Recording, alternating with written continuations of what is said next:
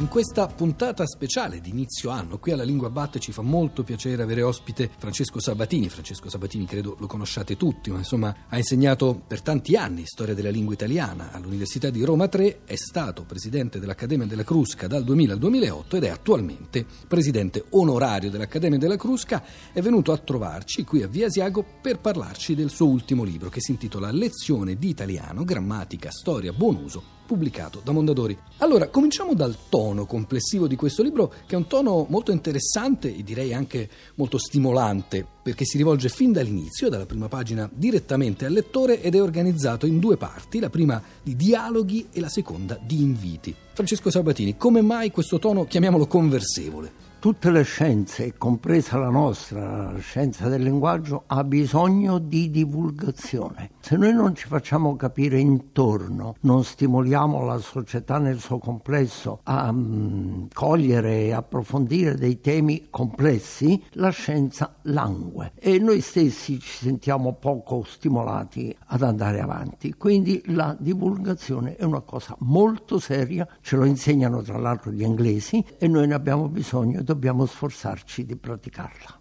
E in questa lezione di italiano la divulgazione è molto efficace perché attraverso questo tono, appunto, gli inglesi direbbero friendly, amichevole, eh, certo. si trasmettono però una serie di conoscenze che non sono così ovvie neanche all'interno del dibattito più recente sulla lingua italiana. Penso, ad esempio, Francesco Sabatini, a tutta la prima parte che fa tesoro degli studi di neurolinguistica. Ecco, come mai questa scelta? Beh, eh, intanto torniamo a un tema generale. Le scienze non sono separate tra loro, meno che mai la scienza del linguaggio. E il linguaggio è qualcosa che appartiene al corpo umano, alla specie umana, come eh, una delle forme di vita animata che esiste sul pianeta. È possibile che sia compito solo dei linguisti, eh, degli eruditi, dei filologi, mm, scienze eh, nobilissime, ma da tempo nella speculazione filosofica pensiamo ad Aristotele, ogni tanto ce lo dimentichiamo questo gran personaggio, è andato da tutte le parti, ma anche Dante era pieno di curiosità scientifiche anche a proposito del linguaggio. Quindi un linguista che non guardi intorno alle scienze che poi in sostanza si occupano dello stesso oggetto, come l'antropologia e la neurologia, e finisce con tagliarsi eh, le mani e gli occhi, forse un pezzo di mente. E la cosa mi ha stimolato una decina, ventina forse di anni fa, quando ho scoperto un pochino dei temi specifici di collegamento. E allora a proposito di mente, occhi e mani, forse non era casuale il suo riferimento Francesco Sabatini, perché qui si parla proprio di tre passaggi, come di tre stadi dell'acquisizione del linguaggio da parte del nostro cervello. Eh, sì, sull'origine del linguaggio c'è tanto di nuovo, è una pista ancora largamente aperta, ma quando si legge in alcuni libri un po' più accessibili appunto per noi che non siamo specialisti, che il linguaggio nasce complessivamente come insieme di gesti e suoni, suoni dapprima spontanei, casuali, che poi si specificano e diventano struttura di parole, eh, ma questo ci illumina nel nostro campo specificamente, soprattutto ci induce a non isolare i discorsi, anche quello della grammatica è di stretta competenza dei neurologi. Quindi dall'apprendimento, diciamo, dalla competenza passiva, dal capire il linguaggio, poi al saper parlare, poi finalmente alla lettura e alla scrittura Diceva della grammatica Francesco Sabatini e in effetti anche la grammatica qui viene raccontata da un punto di vista diverso da quello consueto. Si parla di grammatica valenziale e poi si parla di grammatica o di pragmatica testuale. Eh certo, il sistema della lingua e la produzione testuale mediante la quale noi comunichiamo su un piano appunto di solito pragmatico per ottenere degli effetti sono le due facce dello stesso oggetto che però nella nostra formazione specialmente scolastica restano separate. A scuola si fa grammatica, l'ora di grammatica che lo stesso docente sopporta malvolentieri perché è complicata e può diventare noiosa. Magari Poi... non i nostri ascoltatori, le nostre ascoltatrici che invece insegnano con grande passione e ascoltano la lingua batta anche per questo. Certo, certamente, perché siamo riusciti, alcuni di noi, a far capire che a un livello semplice la competenza passiva, la, l'acquisizione del linguaggio e l'educazione degli occhi e delle sfere della visione eh, nel cervello che sono distinte da quelle del suono eh, possono lavorare diciamo con allenamento pratico per leggere un testo molto semplice o per scrivere un piccolo raccontino ma quando si arriva dalla prima media in poi a dover capire e redigere testi di una certa complessità, che sono basati sull'intreccio degli elementi della lingua, senza grammatica, un buon testo o di scienze o di poesia, non si può comprendere a fondo, perché sotto c'è comunque la grammatica.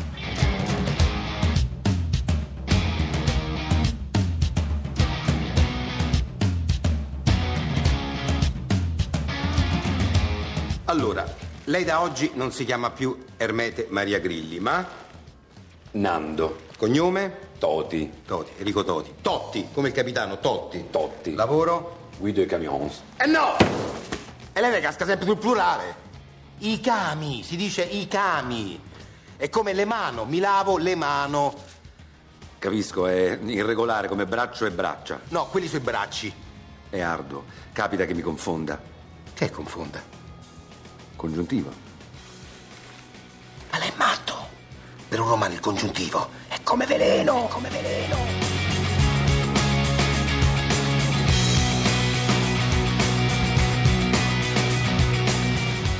Oggi invece torniamo alla scuola, che è un tema forte di tutto il libro e che riguarda poi anche la parte, direi, più rilevante forse delle sue conclusioni, Francesco Sabatini. Però la scuola, l'insegnamento, la grammatica anche nel senso più pratico e concreto attraversa tutto il libro tramite una serie di inserti, li definirei così, che si chiamano, si intitolano provocazioni o dubbi di lingua. Ad esempio ce n'è uno che riguarda il maperò.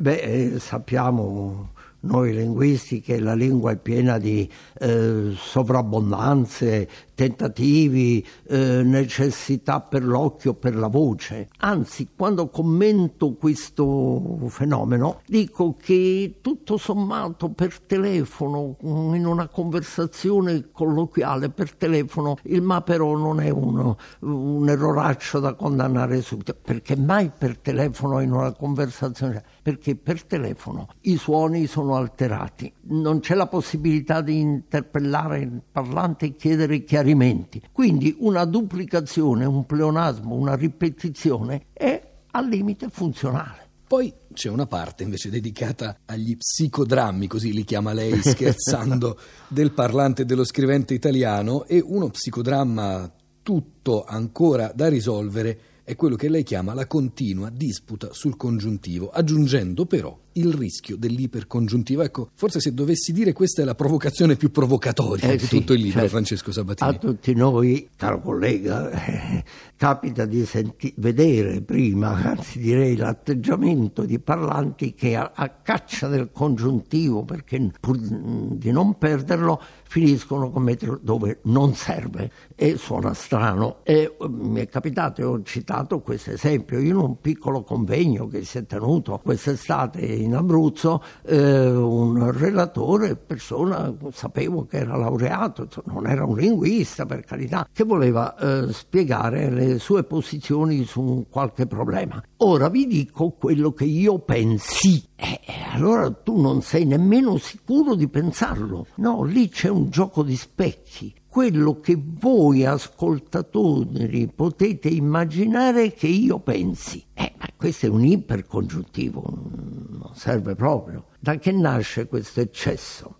È dal timore di non rispettare l'uso del congiuntivo in altre circostanze. Anche queste abbastanza dubbie. E qui io mi auguro di tenere un, prima un bel seminario tra noi linguisti, poi di diffondere l'idea che tra noi è già ormai chiara, che nelle frasi cosiddette completive, cioè indipendenza dai verbi come sembrare, credere, eccetera, il congiuntivo è una scelta stilistica, eh, non un obbligo per esprimere in modo inequivocabile un fatto incerto, dubbio, una speranza. Cosa dire allora ai professori per i compiti e nei concorsi? Perché io ricordo di dispute addirittura in tribunale, di elaborati considerati pieni di errori perché mancava il congiuntivo e di proteste del, dell'autore di questo elaborato che certamente è un valore da premiare con un voto l'adesione a un certo eh, uso stilistico del congiuntivo che riteniamo più appropriato, più aderente ai modelli più accreditati. E quindi un voto in più a chi lo usa sì, ma considerarlo un erroraccio, eh, a meno che non sia proprio prevalente che non ci sia l'altro uso, ma le questioni del congiuntivo sono molte, non si possono eh, illustrare tutte in una risposta e quindi ci vuole una bella tabella e pagine di discussione. Discussione che continuerà a rimanere aperta, senz'altro Francesco Sabatini, ma io adesso le faccio l'ultima domanda, perché come avranno sentito i nostri ascoltatori, Sabatini ha un atteggiamento molto aperto e molto tollerante anche verso alcuni usi e verso alcune novità della lingua italiana, ma il suo libro si chiude con alcune idiosincrasie. Parlando della lingua del futuro, lei scrive, Francesco Sabatini, non vorrei vedere accolti nell'italiano alcuni modi e questi modi sono piuttosto che io la telefono, endorsement e endorsare, location e mission.